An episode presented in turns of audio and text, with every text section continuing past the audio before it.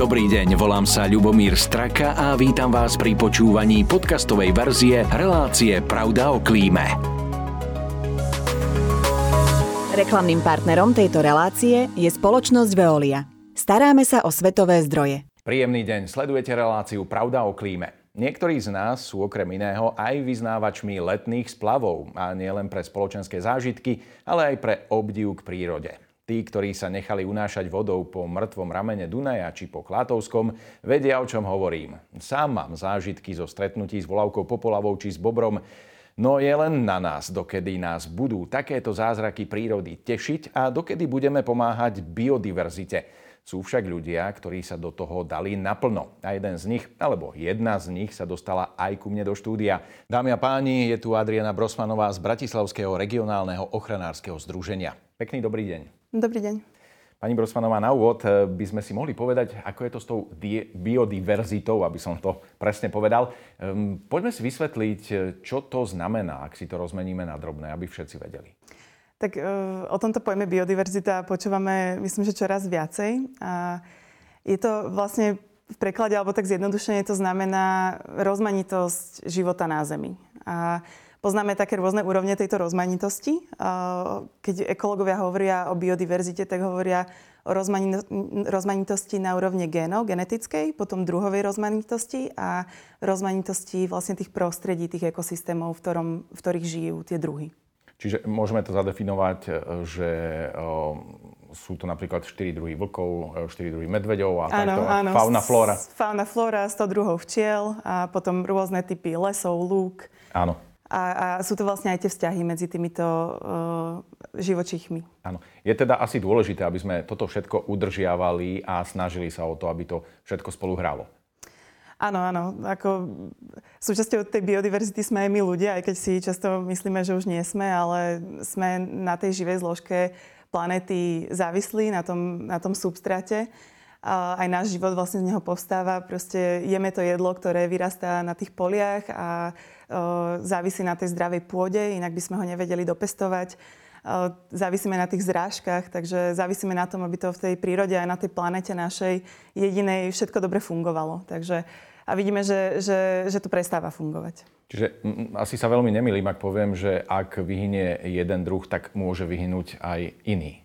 Áno, ako e, určite sa to môže stať, aj sa to stáva a pri druhoch, ktoré sú na seba veľmi úzko naviazané, sú napríklad špecialisti, že jeden opelovač dokáže opelovať len jednu rastlinu, tak keď ten opelovač vyhynie, tak aj tá rastlina vyhynie a naopak. Hej.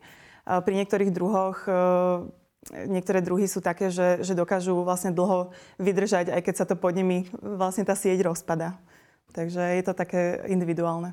No, dnes máme určite červenú knihu ohrozených eh, druhov rastlín, zvierat, ale mnohé z nich sa už aj z tejto červenej knihy stratili. Ak zostaneme len na Slovensku, eh, viete tak divákom približiť, že o čo sme už prišli a čo možno budeme môcť vidieť len v múzeách alebo v knihách? Máme u nás na Slovensku také druhy, aj keď eh, myslím, že pre väčšinu ľudí je, to vlastne vymieranie druhov taká vzdialená vec, že sú to nejaké tie polárne e, medvede ľadové alebo niekde v tých tropických krajinách to prebieha tam, kde sa rúbu tie pralesy. Ale, deje sa to aj na Slovensku. Ale deje sa to aj na Slovensku, je to aj u nás. A vidíme, že vlastne tie druhy z tej voľnej krajiny ubúdajú a ubúdajú dosť rýchlým tempom. Najmä také druhy, ktoré sú viazané na, na staré lesy, na pralesy alebo na na také mm, vlastne lúky a pasienky. Takže tie druhy v tej polnohospodárskej krajine rýchlo ubúdajú. Za posledné roky sme vlastne strátili napríklad dropa veľkého, ktorý vlastne už prestal hniezdiť na Slovensku, alebo respektíve sem tam sa vyskytne nejaký pár, ktorý preletí z Rakúska. Jarabica polná klesla o 99%, kedy si 50 rokov dozadu to bolo všade a proste pre polovníkov úplne vlastne bežná, bežná zver. A dneska je to obrovská vzácnosť. Lastovičky klesajú takisto asi o 30% za posledných nejakých 60 rokov. A sísel pasienkovi napríklad je tiež veľmi takým dobrým príkladom. 60 rokov dozadu to ľudia považovali za škodnú dokonca. A dnes je tá populácia veľmi, veľmi malá a izolovaná. A tiež hovoríme vlastne, že, že klesla o 99% No, aby sme nezabudli aj na kamzíky. Kamziky sa myslím dobre celkom darí chrániť. Ja, tie sú také v stredobodom pozornosti. Áno, áno, áno.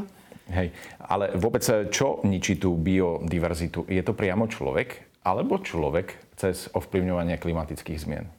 Tie klimatické zmeny sa k tomu tak nabalujú, ale uh, vlastne aj keby sme vlastne neprežívali tú klimatickú zmenu, aj keby sa to nedialo, tak človek má stále obrovský vlastne uh, vplyv na tú, na tú prírodu a, a videli by sme ten úbytok tých druhov aj bez tej klimatickej zmeny. Takže tá klimatická zmena vlastne ten tlak znásobuje, ale uh, predovšetkým, čo sa týka tých druhov, tak ide o to ničenie vlastne uh, toho prírodzeného prostredia. Hej? Uh, to, že, že príroda, ako sme už hovorili, má rada takú rozmanitosť a rozmanitosť tých prostredí a človek má tendenciu všetko vlastne tak homogenizovať a vytvárať také sterilné prostredia, aby sa mu ľahšie žilo. Hej. Áno, zjednodušovať si život a e, k tomu patria aj všetky tie veci, e, ktoré ničia práve tú biodiverzitu. Ale na druhej strane je e, možné nájsť nejaký príklad, kedy aj príroda sama sa postarala o vyhubenie istého druhu, alebo toto vôbec nehrozí?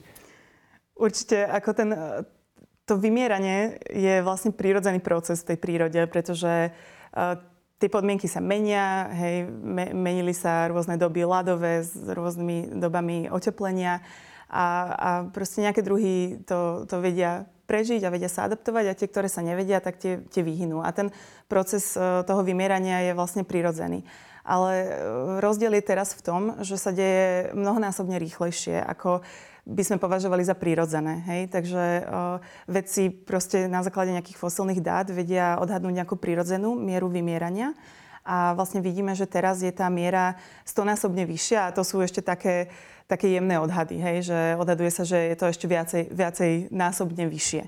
Takže vlastne hovoríme o tom, že, že momentálne prežívame alebo sme svetkami šiestého masového vymierania druhov, ktoré je spôsobené vlastne človekom. Hej? A je to, e, tá rýchlosť je podobná, ak nie rýchlejšia, ako napríklad vtedy, keď tu padol meteorít a vymreli dinosaury. Tak, tak oh, rýchlo to prebieha až momentálne. Takto, až mm-hmm. takto rýchle. Uh, tak to je naozaj odstrašujúce. No, vo vašom centre pozornosti sú rozhodne um, Dunajské luhy. Ako, ako vnímate túto lokalitu a prečo je dôležité e, sa o ne starať a obnovovať ich? Sú práve centrom takých tých druhov, ktoré by, o ktoré by sme mohli prísť? Áno, Dunajské luhy sú nádherné miesto a je to naozaj uh, vlastne tá oblasť od... Uh, od to nehovorte, že nádherné miesto, lebo ľudia tam pôjdu. Ale ja, ja, ja budem rada, ak tam pôjdu, lebo určite ten človek musí vlastne tú prírodu zažiť, aby mal k nej vzťah a aby proste mal uh, takú um, lásku k tej prírode a chcel ju chrániť. Takže... A snad si aj odniesie všetko, čo tam priniesie. Áno, snad si aj odniesie. Ja však dúfam, že tí ľudia sa vlastne budú spraviť tej prírode zodpovedne, ale späť k tomu, k tomu územiu. Je to vlastne, hovoríme, keď hovoríme o Dunajských lúhoch, tak hovoríme vlastne o tej ramenej sústave. A je to vlastne mm, veľmi také pre biodiverzitu dôležité územie. Je to jedna z najväčších mokradí, ak nie najväčšia sústava mokradí v Strednej Európe. A je to naozaj akože miesto plné biodiverzity. Takže, takže ak chceme na našom území e, blízko Bratislavy chrániť nejaké, nejaké miesto, kde naozaj je taká, taká divočina, tak, e, tak toto je ono. A naše združenie sa vlastne venuje tomu, aby sme toto územie um, nejakým spôsobom ochránili tie, tie miesta, ktoré sú ešte zachované a obnovili tie miesta, ktoré boli, e, ktoré boli zničené nejakými zásahmi človeka, lebo e, regulácia Dunaja vlastne mala veľmi výrazne negatívny vplyv na toto územie. Takže e, v tomto území teraz chýba voda, to je hlavná vec. Takže snažíme sa my vlastne napájať tie mokrade opäť vodou, sprietočňovať rámená, ktoré boli vlastne umelo odrezané a e, snažíme sa tam vlastne vrátiť e, záplavy, e, simulované záplavy, pretože väčšina vody je dnes odvádzaná do vodného diela Gabčíkovo a vlastne keď sa stavalo vodné dielo Gabčíkovo, tak, tak sa hovorilo o tom, že sa tam budú dvakrát do roka robiť také kompenzačné záplavy. A vlastne toto sa dlhé, dlhé roky nedialo. Takže my sme sa vlastne snažili lobovať a s určitým úspechom sme aj dosiahli to, že vlastne tie záplavy tam každé dvakrát za rok vlastne budú v tomto území. No je to taký paradox, ale asi najrychlejšie sa tam dostaneme cez ten nový most, e, ktorý ano. časť názvu nesie. V podstate e, je, je to, um, dá sa povedať, že takýto rozvoj mesta sa zastaviť nedá, ale je to všetko v súlade s biodiverzitou? No, ten rozvoj sa niekedy zastaviť nedá a vlastne musíme, musíme si povedať asi, že čo sú naše priority a to sa aj mení v čase. A, ale pri, pri niektorých uh, miestach alebo malo by byť čoraz väčšou praxou uh, t- také kompenzácie. Takže keď nejakú vzácnú časť zničíme, naozaj sa, nedá sa to obísť, aby, aby sme to miesto ochránili, tak, tak treba to kompenzovať vlastne niekde inde. A to vidíme, že už sa dneska deje a podľa mojich informácií aj, aj pri stavbe tohto úžneho mostu, tak tam boli nejaké kompenzačné opatrenia. Áno. E, v predchádzajúcej odpovedi ste spomínali, teda, že prístupňujete tie niektoré ramena, alebo teda používate, ja to tak rozmením nadrobné, že používate určite ťažkú techniku, ktorá, videl som fotografie, ako sa to čistí a sú tam nejaké naplaveniny, sú tam nejaké napadané náletové dreviny a podobné veci. Príroda sama o sebe by sa s týmto sama nevysporiadala? Príroda by sa s tým vysporiadala za normálnych okolností, ale vlastne už je tak e, ovplyvnená človekom a do takej miery regulovaná, a napríklad toto, toto územie je v tých Dunajských lúhoch, že vlastne tie procesy tam už prirodzene neprebiehajú. A, takže tá riečná dynamika je do veľkej miery vlastne a, nejakým spôsobom pozmenená. A, a preto treba prísť a tej prírode vlastne takýmto spôsobom nejako pomôcť. Hej. A vlastne my, čo robíme, tak e, Napríklad v tých ramenách, e, to prečisťovanie, čo, čo ste videli na fotkách, tak to je spôsobené tým, že vlastne tým, že e, neprichádzajú tie záplavy a tá, tá, tá sila tej, tej vody nie je taká silná, tak vlastne tie ramena sa zanášajú e, sedimentom, ale nie sú preplachované. Takže, takže my sa snažíme vlastne tie ramena napájať opäť na ten hlavný tok Dunaja, kde to je možné a popri tom ešte aj vlastne prečistiť už, už tie naplaveniny, ktoré tam sú, aby, aby tá voda vlastne lepšie prúdila. Takisto vytvárame aj e, kolme riečne brehy hej, e, na miestach, kde opäť tá, tá dynamika tej vody a tej rieky už nie je taká prirodzená, aby sa tie kolme brehy vytvárali, tak potom to proste odbagrujeme aby tam mohli zahniezdiť napríklad e, rybáriky riečne alebo brehule. Takže, takže vidíme aj veľkú úspešnosť v tom, že napríklad obnovovali sme teraz breh v Petržalke, a to je vlastne aj miesto, ktoré bolo také dosť exponované, veľa ľudí o tom, o tom hovorilo, vedelo. A, hneď v tú sezónu tam prišla vlastne kolónia brehuli a zahniezdili v tom, v tom novom brehu, ktorý bol predtým zarastený. Hej? No, je to taká e, téma naozaj veľmi zaujímavá, pretože e, na jednej strane e, máme faunu, flóru, ktorá potrebuje svoje miesto na život, na druhej strane človek, dá sa povedať, že okupuje a berie tej prírode pozemky, ale tiež potrebujeme miesto na život. Ako to teda túto rovnováhu udržať, ako to vyriešiť?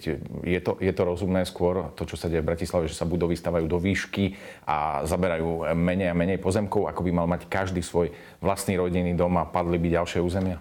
Čo si myslíte? No tak toto je, táto udržateľnosť, alebo presne táto, táto, táto dilema alebo výzva, tak to je, to je asi najväčšia výzva momentálne pre, pre ľudstvo z môjho pohľadu, že ako vlastne mm, sa naučiť fungovať na tej planete tak, aby sme vlastne všetko nezastávali a všetko ne, nevykonzumovali úplne, úplne na totálku. Takže, takže na to nie, je jednoduchá odpoveď, ale myslím, že ľudia sú veľmi inovatívni a prichádzajú stále s novými a lepšími riešeniami. A vlastne treba si dať tú ochranu tej našej planety ako, ako jednu z hlavných priorít a podľa toho vlastne nastavovať všetky ostatné procesy. Takže, takže uh, je to, je to, uvidíme, no je to proste súčasť tej zelenej transformácie, ktorej, ktorú teraz prežívame, a tej, alebo tej zelenej revolúcie dokonca, o ktorej niektorí hovoria. Takže, takže držme si palce a, a všetci k tomu musíme prispieť nejakým spôsobom. Ja snáď už aj mesta, obce trošku inak pozerajú na, na ten rozvoj svojho územia. Ano. Je to zohľadnené v tých v územných plánoch a v rozvojoch na druhú stranu, tie, tie záhrady môžu byť v tom mestskom prostredí veľmi takými, takými centrami tej biodiverzity, že podľa toho, ako ľudia budú k tomu pristupovať a ako tie záhrady si spravia, tak, tak môžu tam poskytnúť úžasný priestor pre, pre tie živočichy. Hej? Že je veľký rozdiel z pohľadu nejakého vtáčika alebo nejakého ježka, že či tam máme sterilný trávnik a štyri tujky niekde, alebo že či tam máme proste kvitnúci pás, či tam máme nejaké kríky posadené, či tam máme búdky osa, osadené pre vtáčiky. Takže každý k tomu svojmu prostrediu alebo aj okolo paneláku, hej. Uh, vieme, to, vieme to... pristupovať tak, aby... A tie aby... záhradky sú veľmi hej. citlivé, to viete, to máte plochu 4x4, záhradný domček, už tam vznikne, na ktorý stačí, myslím, že ohláška alebo tak, a už sa to zase zastavuje a e, trvalé pobyty sa tam dávajú. Je to, je to v každom prípade niečo, čo musíme si ustražiť, ale dnes už je veľa pozemkov zastávaných aj e, priemyselnými zónami. E, napriek tomu ma zaujalo, že aj tam funguje biodiverzita a vy sa o to staráte a e, aj vám niektoré spoločnosti pomáhajú. Áno, uh, tak je to také vzájomné. Vlastne uh, oslovuje nás čoraz viacej spoločností, ktoré uh, majú vlastne nejaký taký um, pocit tej zodpovednosti a, a, a chcú nejakým spôsobom vlastne um, aj využiť ten svoj kapitál na to, aby, aby podporovali takéto projekty. Spolupracovali sme napríklad s Veoliou na takom, na, takej, na takom menšom vzdelávacom projekte. Robili sme takú putovnú výstavu o dôležitosti mokradí ktoré vlastne putovalo po Slovensku, ale takisto aj s inými firmami, aj, aj v, tých, v tých priemyselných oblastiach, čo ste spomínali, tak sme vlastne robili so zamestnancami búdky pre netopiere, búdky pre dážďovníky a potom sme to v tých priestoroch vlastne osádzali. Pretože vidíme, že Uh, trend je taký, že čoraz viacej tých druhov sa stiahuje do miest, pretože tá okolitá krajina, tie, tie polia neposkytujú dostatočne dobré životné podmienky pre tie živočichy, takže čoraz viacej sa ich stiahuje do tých miest. A vlastne uh, aj na to by sme mali myslieť, že, že, že možno aj využívať tie, tie priestory v tých mestách tak, aby sme tú biodiverzitu podporovali. V každom prípade najsilnejší druh je asi človek, ten sa stiahuje úplne všade. to je. Ale tú rovnováhu treba držať. Pani Brocmanová, ja vám veľmi pekne ďakujem za to, že ste prijali pozvanie do štúdia a verím, že o tejto téme tu ešte reč bude. Ďakujem veľmi pekne. Ďakujeme. A rovnako sa lúčim aj s vami. Ďakujem za pozornosť a teším sa na vás opäť pri ďalšej časti relácie Pravda o klíme. Pekný deň. Reklamným partnerom tejto relácie je Veolia Energia Slovensko.